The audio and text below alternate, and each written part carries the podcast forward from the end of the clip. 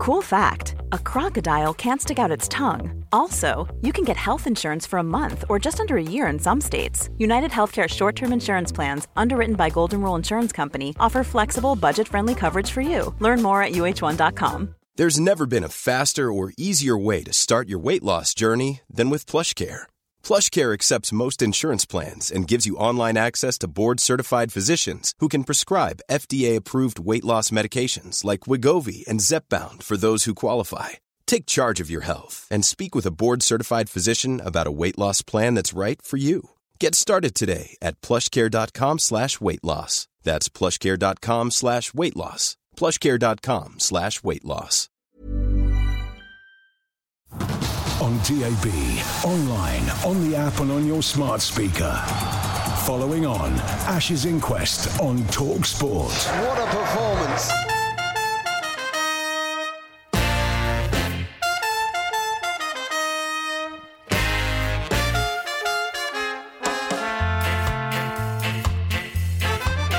Good evening from Edgbaston. Welcome to Following on Ashes Inquest uh, with myself, Jon Norman, and the former England fast bowler, the former number one fast bowler in the world, Steve Harmison. Uh, a shortened day here at Edgbaston today, just 32.3.4 overs played due to rain, but with two days still to go.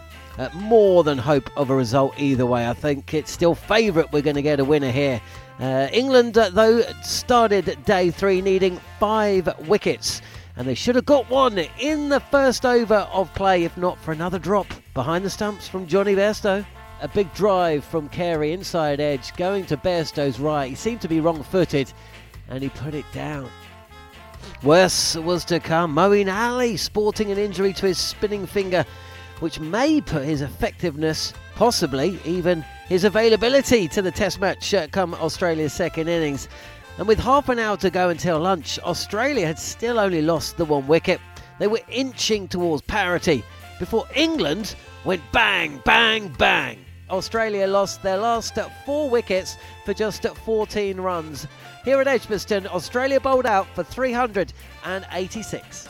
So it's a one in- innings game. England leading by seven runs, and they were 33 ahead when the rain came. However, there was a small break in the bad weather, and Australia capitalised. Australia suddenly. Uh, they are all over England now. The uh, pressure's gone back the way of England. England 27 for 2. That means they're effectively 34 for 2. The umpires calling the players off shortly afterwards, and despite teasing the crowd that stuck around for a couple of hours, that ended up being that. So, uh, I got my maths wrong. It was, uh, no, it was, I got my maths right. It's 34 that England lead by. They've got eight wickets in hand, and don't let anyone tell you they know what's going to happen tomorrow because nobody knows what's going to go on with this uh, England Bazball side. Uh, it's been a, a ridiculous day, only 32 overs. Harmy, can you believe it? We've got so much to talk about over the course of the next hour.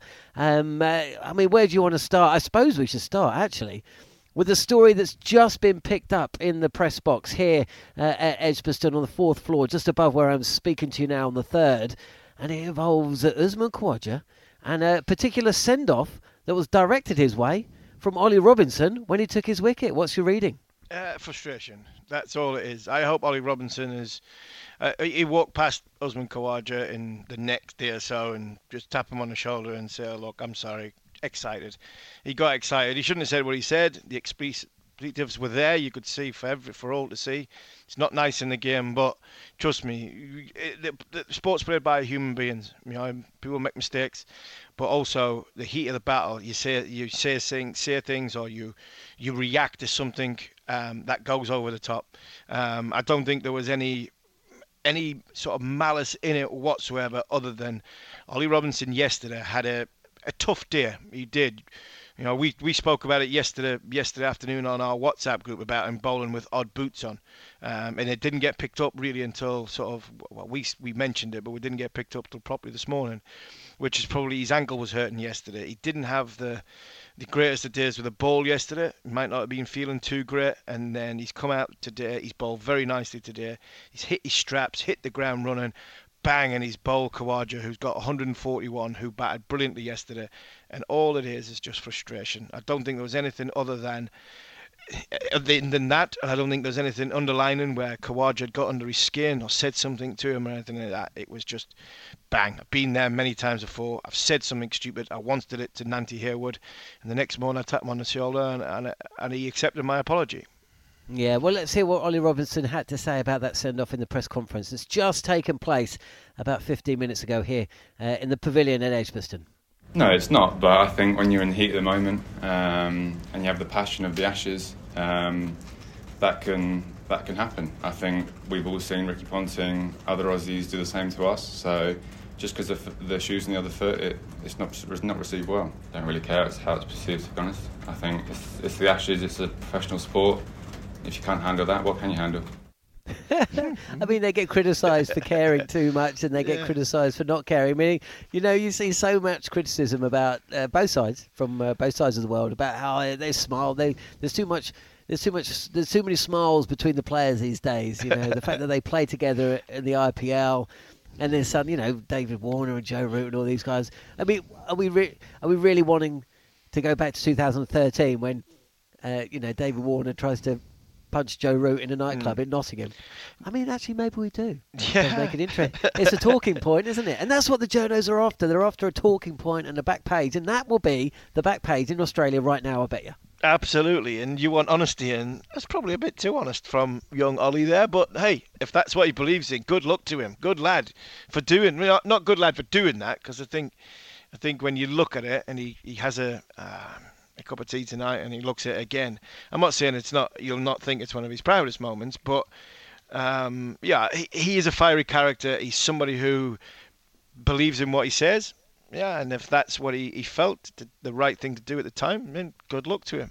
The only thing with that, the only thing with that Sorry, is, the only thing with that is, it's like he didn't get him out for naught, or he didn't get him out for ten. He got him out for 141. So that yeah, there is there is the other side of it. So look, again, he's he's, he's entirely right to his opinion. He's entirely right to vent his frustration. But there are kids watching, and the swear words probably were a bit too much over the top. But yeah, I, not, I, don't, I don't think there'd be too much uh, of a knock-on effect to it. I tell you what, I don't like to see. I don't like it because essentially, cricket is a team game, but it's eleven men out there, or next week. There'll be 11 women out there, and there's two batters. You know, and what I don't like, and I've always found a really unedifying spectacle, is when a wicket has been taken, and I have no problem with a bowler giving a batter a send off. I, I don't really have a problem with that at all. What I do have a problem with it is when the whole team yeah. essentially come together and as a group, you know, really give that batter, you know, they give him both barrels as he walks off. That I think looks terrible. I don't like that at all. Yeah, but, I, I, agree. You know, Ollie Robinson, as we think, we don't know for sure. I'm not sure if he was asked it tonight, but he has he's bowled through pain, um, and he's bowled a number of overs yesterday, and he's bowled a number of overs today, and it's not like Usman Khawaja is a number 11. That was a hugely important moment in the match, and okay, he shouldn't have sworn. It got picked up by the stump mic. Maybe there's a conversation about turning them down at moments like that.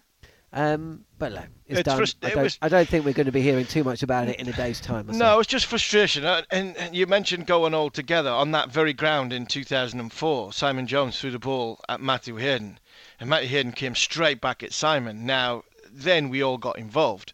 I remember coming running in from fine leg. It was brilliant. Paul Collingwood ran from backward point. You were standing underneath Matty Hayden, and I'm looking at Collie going, he's had bigger dinners than you. He really has had bigger dinners than you. So, yeah, you, you want your team to be there. But I, do you know what I thought was a nice moment in that? And to finish on the Khawaja one, which is uh, uh, about the spirit. You know, Ollie Robinson might have stepped over the line, but Joe Root ran up, patted his bowler on the back, yes, well done, and then just broke off for a split second, give Usman Khawaja a pat of acknowledgement, of how good an innings it was, and then he went back to celebrate. So there are there are good there was something good happened in that incident.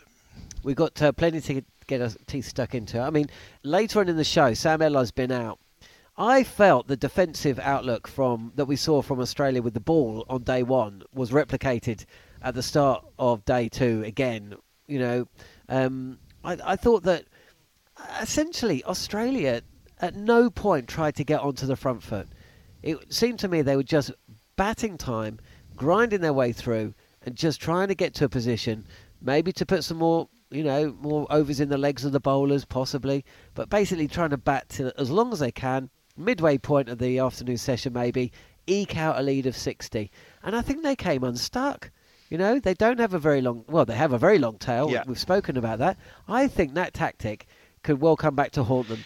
Yeah, I, I, I said this morning, this morning in two, I did on the breakfast show and on Times Radio that it's about, you know, the the way the, the the first session is about momentum going into the rest of the game, and that for me would be, do we do we really want to bat on day end of day four, day five? And the answer would be no, because this pitch is not getting any better. It's deteriorating. So I thought Australia had to come out and either swing as much as they could the minute Khawaja or Carey got out. The other one had to go. Just go, right, for leather, you know, get somewhere close. But the last thing we want to be doing is getting still batting in that middle session unless we feel as though we can get 150 lead. Because then England potentially bat last on this surface. So it just seemed as though, again, nervousness crept into the Australian dressing room. And I think we are going to see that throughout the whole of this test match and potentially into the start of the next test match because that's what this England team does to you. And I think that for me is this new way of England playing. I'm going, do you know what? Yeah, until they get a grips of what the, the the game plan mentality is, I don't think. I think you're going to see a lot of nervousness against this England cricket team. We have in the past, and I think we're seeing that from England, uh, from Australia at the minute. Mm, interesting. Well, look, we've got another massive uh, topic to discuss very shortly. We're going to be joined by former England spinner Robert Croft, who uh, played here in '97, didn't he, for England, uh, with success as well. Uh, big question marks about Moeen Ali, his fitness. Oh, is fitness the right word? He's picked up an injury to his spinning finger. We'll find a little bit more about that, how it may impact him in the second innings, whether it's going to impact him further down the road. He's been picked for two Test matches. Will he make Lords? Uh, we'll speak to Robert about that. We've uh, had uh, some reaction on social media as well. Uh, Fred Dunker says, just got this feeling the Aussies might win this with a couple of wickets to spare. Then all the Bazball and the disrespectful declaration will be under scrutiny. This is the Ashes, not some T20 game at the local dog and duck. I'm not sure you could declare in a T20 game, but we do get his Stokes point. might, have a, Stokes might have a go. yeah, fairness, yeah. If anybody was going to declare in a T20, it would be Stokes. Uh, plenty to talk about here. Myself, Jon Norman, and Steve Harmison. You're listening to Following On Ashes Inquest. A pitch perfect delivery of superior cricket conversation. This is Following On Ashes Inquest on Talk Sport. Right, uh, Moeen Ali, uh, Steve Harmison. Well, first off, your thoughts. Uh, it was um, a problem that you earmarked as being a potential one. He hasn't bowled in red ball cricket for quite some time. He's uh, he's had this problem with his uh, with basically cutting his, his spinning finger um, back in the day, and lo and behold, it's happened again. Yeah, it was never uh, for me. It was never going to be a mental problem for Moeen, and I didn't even think it was going to be a physical, too much of a physical problem for Moeen going back into the big stage. The way these guys now play around the world on the big stage, no problem for Moeen. That he's been there, done it, and he's won many, many medals. The problem for me were just little fine things. You know, if it was a fast bowler, you worry about the toes, the ankles, and everything like that, the joints, because of how much you have to impact to go through. And the biggest thing was the, the spinning finger. He's had issues with that before, and not being able to cover it up or put plasters on it. That's possibly going to come home to roost. And unfortunately, it looks horrendous. Um, and I feel for him. I really do feel for Moeen. Well, I'm joined by, uh, I'm pleased to say that we're joined on the show by uh, uh, a former England spinner. Um, I've been watching you today, actually, during the rain break. They've been replaying the uh, the highlights from 1997, the Ashes, that famous Ashes win um, back in the day. I enjoyed it back then. I still enjoy it now. Uh, but I'm pleased to say Robert Croft is, is with us. And first off, Robert, you know, looking at the situation regarding Moeen Ali, I suppose the big question all England fans want to know is, is this going to affect how he's going to bowl when Australia have to come out and bat in second innings? I think it'll affect him hugely. There's, there's no doubt about it. Um, I've been in this situation before. I've seen the situation before, and there's no quick fix. There's absolutely no quick fix. It'll take time for the finger to heal.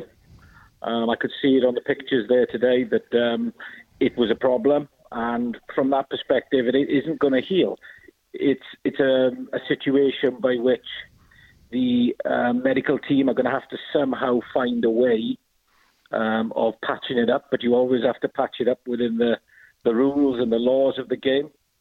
And um, it's a desperate situation because, as, as Harmy will say, it's it's cranking up the pressure on the seam bowlers. The pitch is spinning, so you're not only looking for a, a spin bowler to hold and end up, you're looking for a spin bowler to actually be a, a wicket taking option. Um, the seamers that we in the first innings have cranked up to 20 odd early 20s, they're going to need another 20 odd overs in the second innings plus. And it's a long series, so it is a problem and it's a massive problem. And Crofty, you, you, you, talk about the, the massive problem. As a bowler, and you've been in this position many times, I'm sure you have, the amount of cricket you played, you're in the middle of a game, so you've got to get through it somehow. How does Moeen get himself to the end of this test match? Well, you know, the options you, you, you could possibly have, you just you try and bite the bullet, which is easier said than done because – you know, he puts a lot of revs on the ball. It's the last part of the body that the ball touches when it leaves the fingers. Um, therefore, it is the, not only is it pain, but it's the feel. And spin bowling is very much about feel. So you bite the bullet and it bleeds all the way down your finger. The second one, I've seen people in the past, even when they've had breaks, for instance, they have a, a ring block injection in the finger, uh, which numbs that finger up. Uh, but then that comes back to the feel situation because spin bowling is massively about feel.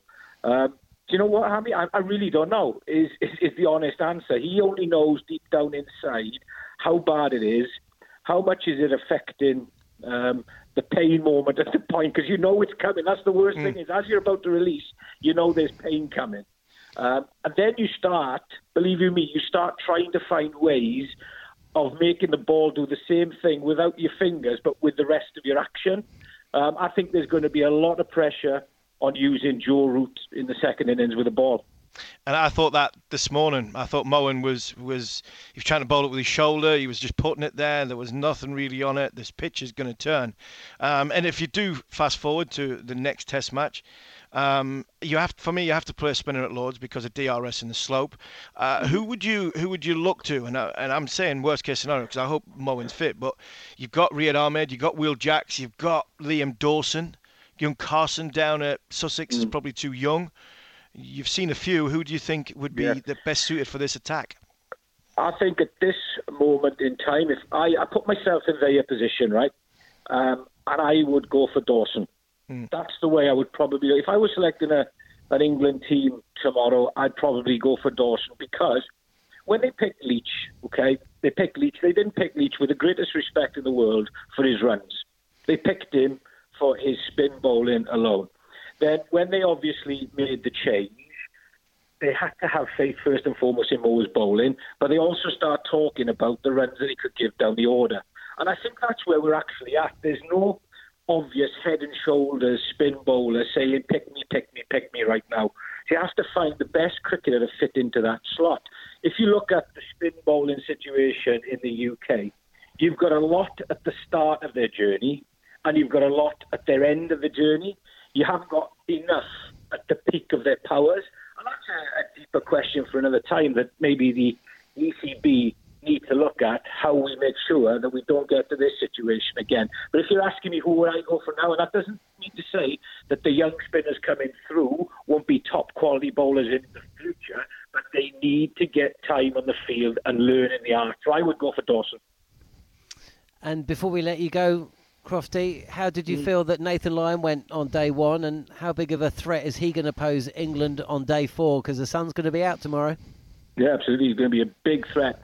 Um, he, we all know how good he is. He's, he's as good an off spinner that I've seen play uh, international cricket. That's for sure. Um, he's going to be a huge threat. He also has got that that sort of extra confidence now of knowing that Moeen is, is in the position that he's in. I'm sure he's going to be concentrating on what he's got to do. The there was worry that Starc will not play and wouldn't give Rough, but a lot of the England seam bowlers have bowled round the wicket, going to give him more rough to work with. And let's be fair, he got his wickets in the in the first innings, bowling round the wicket to, to right-handers and over and, and, and around the wicket to, to left-handers, so to speak. So he hasn't really got to a situation in this match yet where he's used the rough outside the off stump. So I think he's going to be a proposition, a real, real test, which also allows three big, four big Aussie quicks to rotate from the other end. A luxury or a situation that Ben Stokes would love to have. Brilliant stuff. Uh, Crofty, thanks so much for your wisdom there. That was uh, fascinating and, truth be told, a little bit worrying as well. both, Cheers, from, Crofty. uh, both from Mo- Moeen Ali and uh, just how he's going to fare uh, when Australia back, but also in regard to how Nathan Lyon's going to do on day four. And I tell you what, though, Harmy, we'll wrap this conversation up, but surely the Bazball answer is Rehan Ahmed all day long. Leg spin, teenager, and ridiculous raw talent. That just that is what this team is all about. But that's a conversation for. Well, actually, that's hopefully a conversation we don't have to have. Let's No. hope that Yeah, exactly. Actually, in the gap between this Test match and Lords, actually is okay. Anyway, uh, thanks for listening. Uh, this is uh, following on Ashes inquest. Myself, Jon Norman, Steve Harmison. We've still got plenty uh, on the show. We're going to hear from Mark Nicholas, uh, Ryan Sidebottom, and we're going to hear from uh, from some of the Aussie fans, and there are thousands of them uh, at this ground. Uh, and you are listening to us here on Talk Sport. Ryan Reynolds here from Mint Mobile. With the price of just about everything going up during inflation, we thought we'd bring our prices down. So to help us, we brought in a reverse auctioneer, which is apparently a thing. Mint Mobile unlimited premium wireless. Ready to get 30, 30, bit to get 30, bit to get 20, 20, 20, bit to get 20, 20, bit to get 15, 15, 15, 15 just 15 bucks a month. So, Give it a try at mintmobile.com slash switch.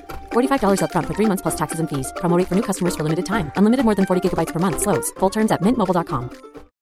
Millions of people have lost weight with personalized plans from Noom, like Evan, who can't stand salads and still lost 50 pounds. salads generally for most people are the easy button, right?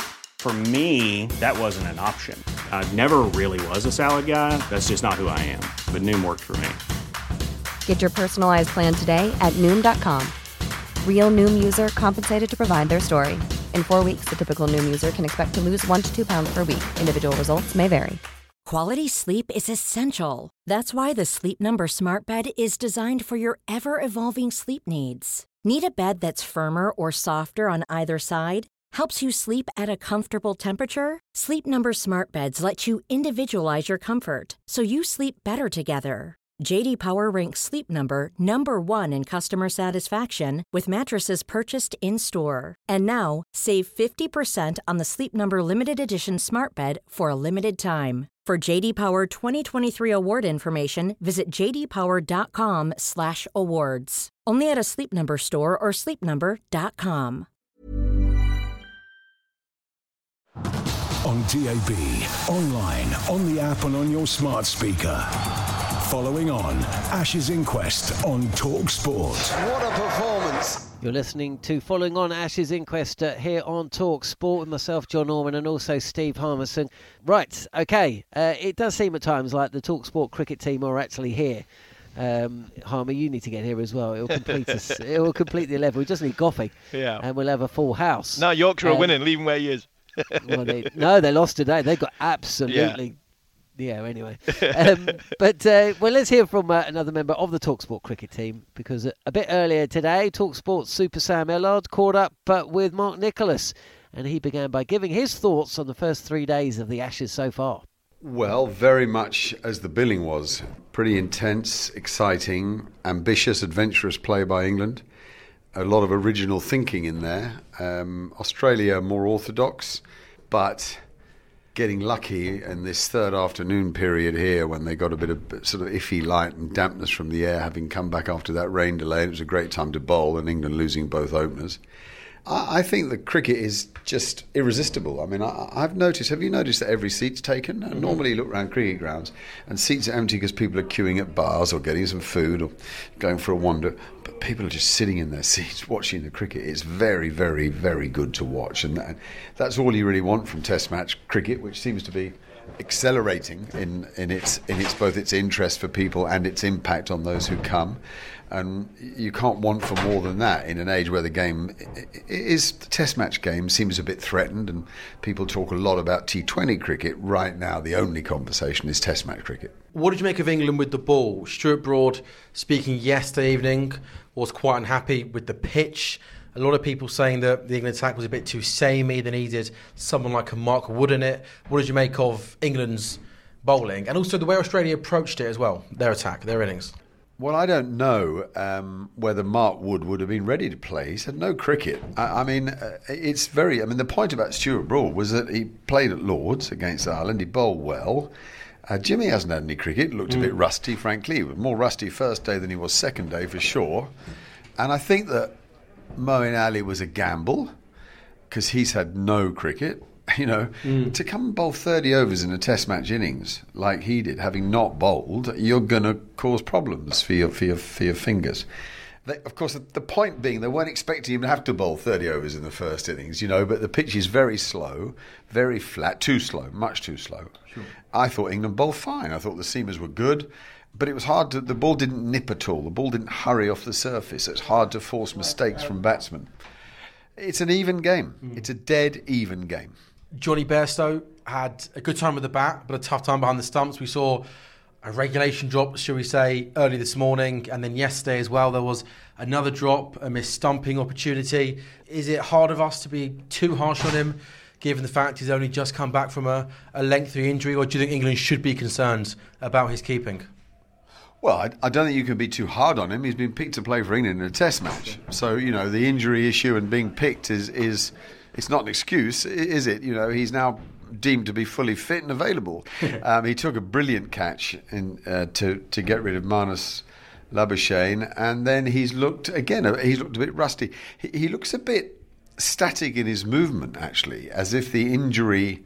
You know, a wicket keeper has to have top class footwork and has to be agile. If you look ahead to five test matches in a short space of time, how's that body of his going to cope? Do they stick with him? Can they really abandon someone after one match? If they abandon him and want to keep him in, the team as a batsman, who do they leave out? Can they really leave out Harry Brook? Probably not. Can they put him into open? It's not Jonny's strength, you know. He's, he gets bowled a lot when he faces the moving ball. Jonny is a destroyer in the middle order, and that's his most effective role. And he, at times he's unbowlable too. He's so good. So I'd leave him in that role and rethink somewhere else.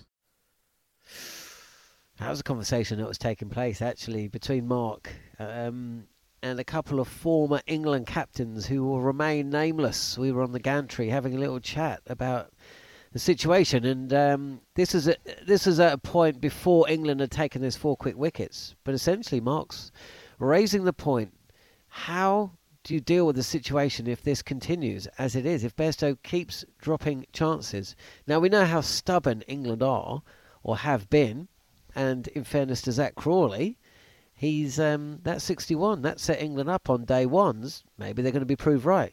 I cannot see them um, dropping Bairstow uh, from the side. Why would they? Because he scored 78 in quick time. Hugely valuable partnership with Joe Root on day one. But he dropped another one today, didn't he? Um, and even looking back at that chance yesterday, which was a great grab, Marnus Labuschagne. You know, I'm not sure technically it was it was as it should have been. He made uh, he, he pulled off the catch, but where's your take on it? Where's where's your what's your feelings on it? Mine's still been the same for the last two years. Johnny Bairstow should be keeping wicket for England. But if he yeah, but if he keeps dropping, I mean, if you're a he's got to get yeah i get what you're saying but he's got to get he- he's got to get better the more he keeps i think he's just he hasn't kept and that's that's the thing he hasn't played he hasn't kept and there's no there's no i don't think there's anywhere that ben stokes brendon mccullum leave jonny bairstow out first and foremost change No, I don't think they will either. no, I and. I, it's the same as Moeen Ali's position. Moeen Ali's playing five Test matches if he's fit, no question whatsoever. No matter how, listening what to. Robert Croft, I, I can't see that happening. Yeah, well, if but but what I'm saying is going into this Test series, there's nowhere that these the the, the management team are going to drop Jonny Bairstow or Moeen Ali. If they're both fit, they both play. These are our men. They've been so consistent with selection. Just got to look at um, Zak Crawley. The, what I kept saying yesterday, how do you get th- 11 out of, out of 13? You can't. So as much as I really want Ben Foakes to keep wicket, I can't fit him in my team. I, I just don't know how to fit him in the team. It's a different question, January, February, March when we go to India.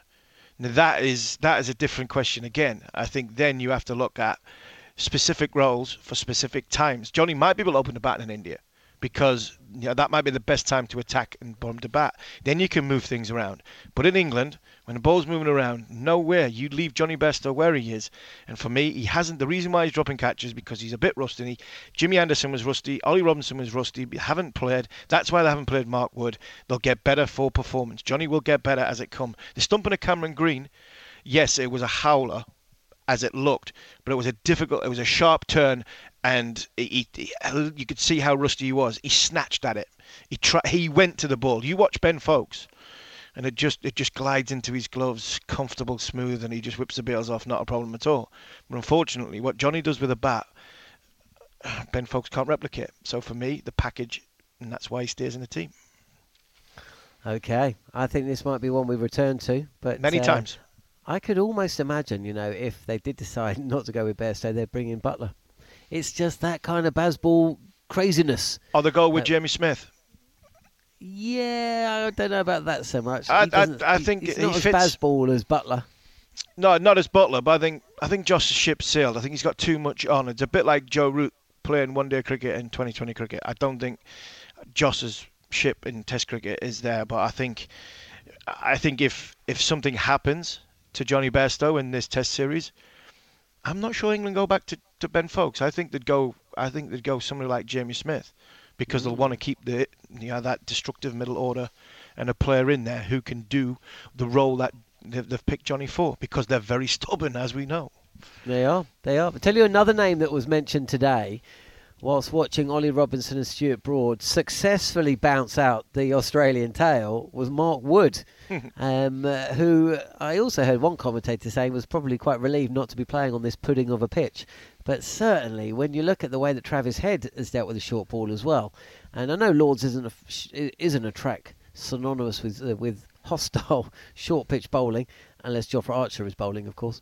Um, but yeah, I mean, look, England do have options going into that second test, whether they'll be 1 0 up or 1 0 down, or maybe it'll even be a draw because there is bad weather forecast for Tuesday.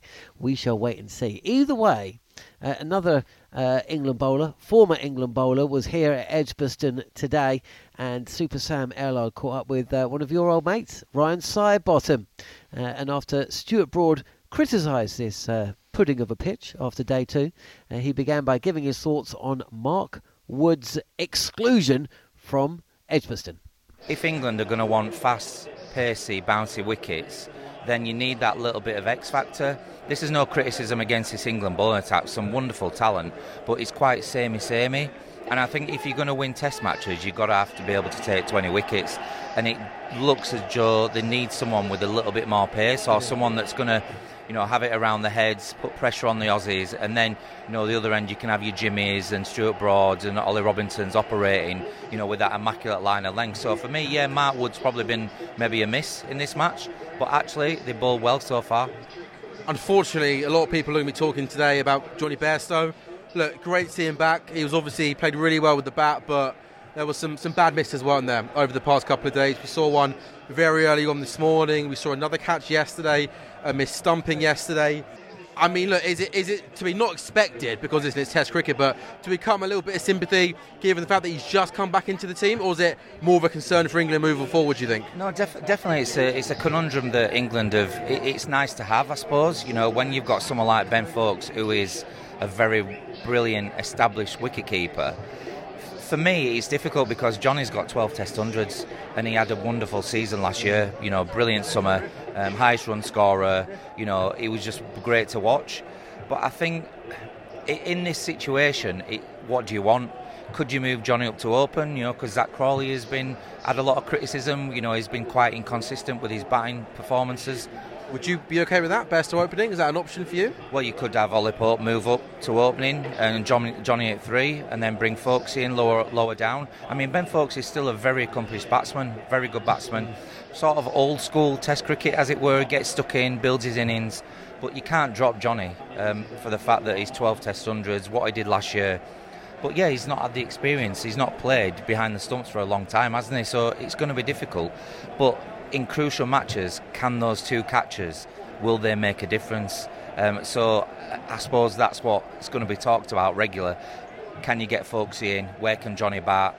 um, those two misses could have been crucial, maybe moving forward in this game and maybe the next game. You know, catches win matches sometimes, and, and missing those stumpings or a catch could be very crucial.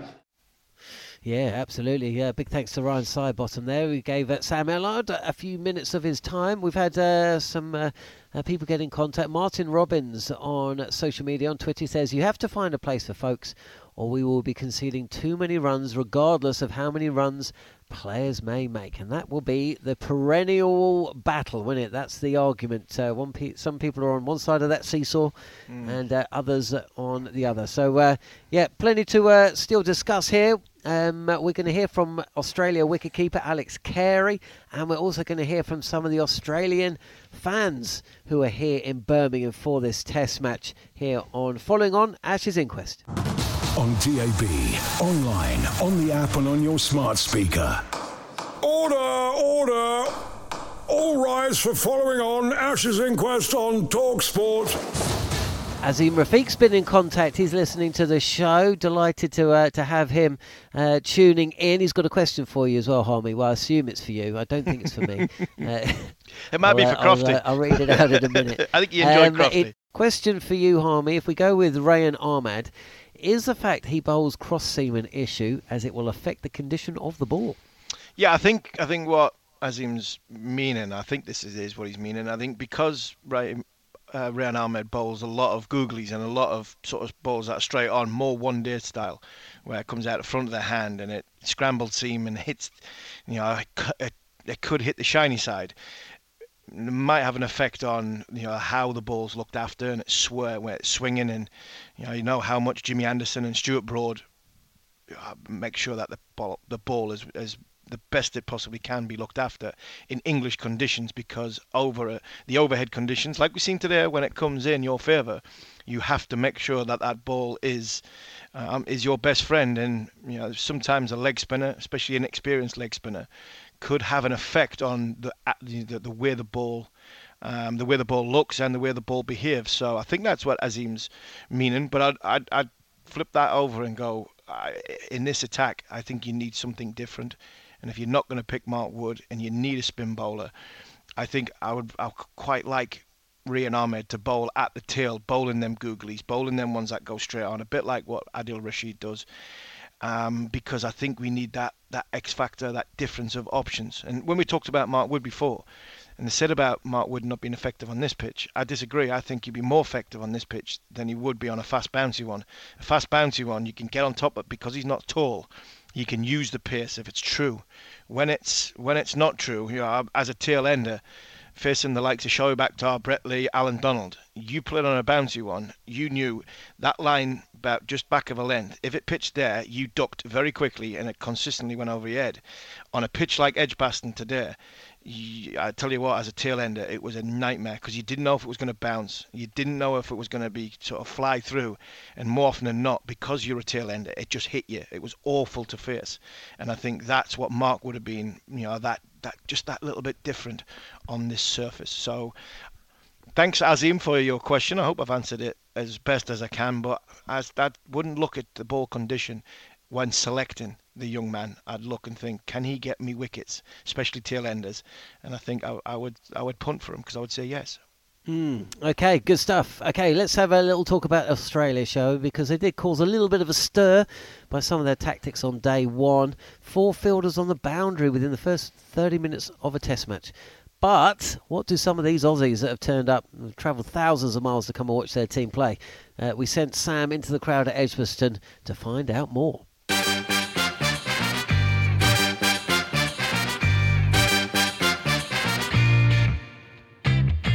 What's this? You know, you, you don't start off like that. It's just good Test cricket, no? Bazball's one way to win Test cricket, but there's more than one way. Playing good Test cricket is also a good way to win. We're missing chances because they're back on the on the boundary. We, we're not happy. I would also remark the amount of fielders on the boundary this morning for the Poms. Right, plenty going on there. I think we're playing uh, more the way you used to play, and you're playing more like the way we play. Look, I can see their point, but I also see the point if we had the te- had the site, the guys up on the in the ring, and then England get away and, and get some momentum, they're hard to stop. Maybe Duncan Fletcher's had a word, hey? I don't know. I think the way England play, and you've got to come up with different tactics, and Whether it works or not in this test, we'll find out. Timid start, but they've come good since. I think England's gone a bit like Bazball crazy. Like Bazball's great, all for it, but like, come on.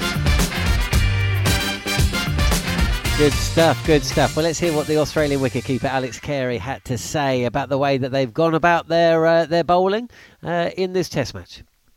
Everyone knows we started with the field out in that first innings, um, and they they got away with some singles, but was always trying to restrict that boundary. We've seen England play so well um, and so aggressive over the last eighteen months and then today, taken two early wickets. We, we saw an opportunity to bring that field in and, and squeeze pressure. Um, we're only out there for 10 overs, but it sort of felt that, um, you know, we we're, back to hitting some nice line of lengths and getting a little bit out of the wicket and, and the field could come up. So, um, yeah, just reading the play. I don't know. I don't know what's more defensive, the Australian cricketers or their fans. I mean, they don't yeah. like it, do they? No, they're really good on the front foot, but as soon as you get you poke them, they they come at you. Yeah, that Duncan Fletcher comment Duncan as well. Duncan Fletcher comment. I couldn't believe Fletcher got brought into it. Come on, boys! It was 18 years ago. Come on. oh, I, look, I look at this. This is like I said before. It is, I think, trial and error a little bit against this England side. Not everything's going to work. You'll get to a point eventually, which is your method and your way, um, and that's what Australia will will eventually get to to work out. The sooner that they work it out, the better it will be for them. Um, England got away from them again. I'm not sure. I'm not saying it will not happen again. Um, but Pat Cummins will have learned a lot from how England play, the angles that he needs to have his fielders in the deep to have, and also which players to have them fielders in and which ones to have them up. In that first innings, he just seemed to get a little bit blinded by the fact that it was the same field for, for, for every bowler against every batter, and the one batter that they probably had to put pressure on early was the one that is probably the greatest player that we've ever produced, and that was Joe Root, and he got away from them. So I'm sure that will not happen again. Okay, let's have a little look at day four. I tell you how this conversation would have gone for 144 years, or however long it's been that Test cricket's been played up until last year uh, we would have said that, well, England need to go out there tomorrow. They need to just make sure they see off the new ball, uh, make sure they only lose one, at the maximum two wickets by lunch, uh, get themselves into a position where they're 120, 130 ahead, and then essentially try and bat through middle point of T and uh, the end of play, and then put Australia in. But that isn't the conversation anymore, is it? We know what's going to happen tomorrow. Bazball. Yeah, I'm not so sure. Do you know why I'm not so sure? Because there there is all the talk about Bazball and it's hitting sixes and fours. I'm not sure that it is in that dressing room. I think it is from the outside but I don't think it is in the inside. I think they, they take the positive option and the best way to win a game. We've seen a couple of times during Ben Stokes' tenureship where they have batted a little bit more reserved and conservatively. Ben did that one game, I think, in Pakistan because he realised that if we bat for four hours, I was at what might be in a little time in New Zealand as well. If we bat for a long period of time slowly, he did that at Mount Maunganui, that's where it was. He batted prolonged the way in the day and he, he really sort of reduced the slow rate, the run rate in the middle session because he knew at night when the ball was at its best, this is when I'm going to declare, and this is when it's the right time for my team. Now, Ben will know that. It might get taken out of their hands because he got rolled out for 150, and that's it. Boom, gone. Australia then chase. But I think if England have it in their favour, England will bat, try and bat basically all of tomorrow because they know for a fact on day five, even with a, a, sort of hampered Moeen Ali, this wicket's not getting any easier to bat on, and all of a sudden England will be massively in the in the ascendancy. So I think time on the wicket will be will tell. If England come out and try and go crash bang wallop, there could be they could be 50 for four, 50 for five, and then it's game over. Australia win the first test. Are you telling me you don't think that England, if they're still batting, you you think that they will not declare tomorrow because I think I they'll think declare tomorrow. Yes, but I think yeah, it'll okay. be it'll be the last. 40 minutes to the last hour. I think Ben yeah, Stokes will get at least an hour. Yeah, he'll try and get every single possibility out of this being on this there surface. Is, there is rain here on Tuesday as well. I, I think they may have a look at that as well. Mm. And they score so quickly as yeah. well. I mean, Australia Australia hit seven runs less than England, and they scored 386 sorry, what am I saying? They they batted for 116 overs and they and they hit 386. That was seven runs less than England did, and England faced how many overs did England bat for? 78. Do you know what I mean? Yeah, I know what you mean, but I think the time is what wins the game on this surface for England. Because if England get rolled over while the wicket's still not too bad, then they've given the advantage to Australia. If England bat until five o'clock tomorrow night, the time that's on that surface, no matter what runs a score, whether they score six and over or not, but the time makes a massive difference. The deterioration of this pitch, the running up and down on it, will bring England even more of a chance or an easier chance to get the Australian 10 wickets. If Australia bowl them out by lunchtime, just after lunch tomorrow, there's still a good bit of that surface intact for Australia to go on and win. Very, very quick, uh, quick answer. 20 seconds, no more. Who will be Australia's most fearsome bowler for England tomorrow? Pat Cummins, because I think he bowled beautifully today um, and he didn't he didn't have his greatest day. And I think he, I'm not saying he owes his team, but I think Pat Cummins will sense that if he has a good day tomorrow, he bowls Australia to victory. You've been listening to the following on podcast from Talksport. If you missed any of the show or wish to catch up, you can download the podcast. Now available via the free Talksport app or wherever you get your podcasts. Don't forget, for more cricket content, you can listen to The Cricket Collective on Talksport 2 every Tuesday evening as Neil Manthorpe and Double Ashes winners Steve Harmison debate the biggest stories with a host of big names. And if you want to send us a question to a member of the Talksport team, you can tweet us at cricket underscore TS and we'll answer your question on the next podcast. But for now, you've been listening to Following On.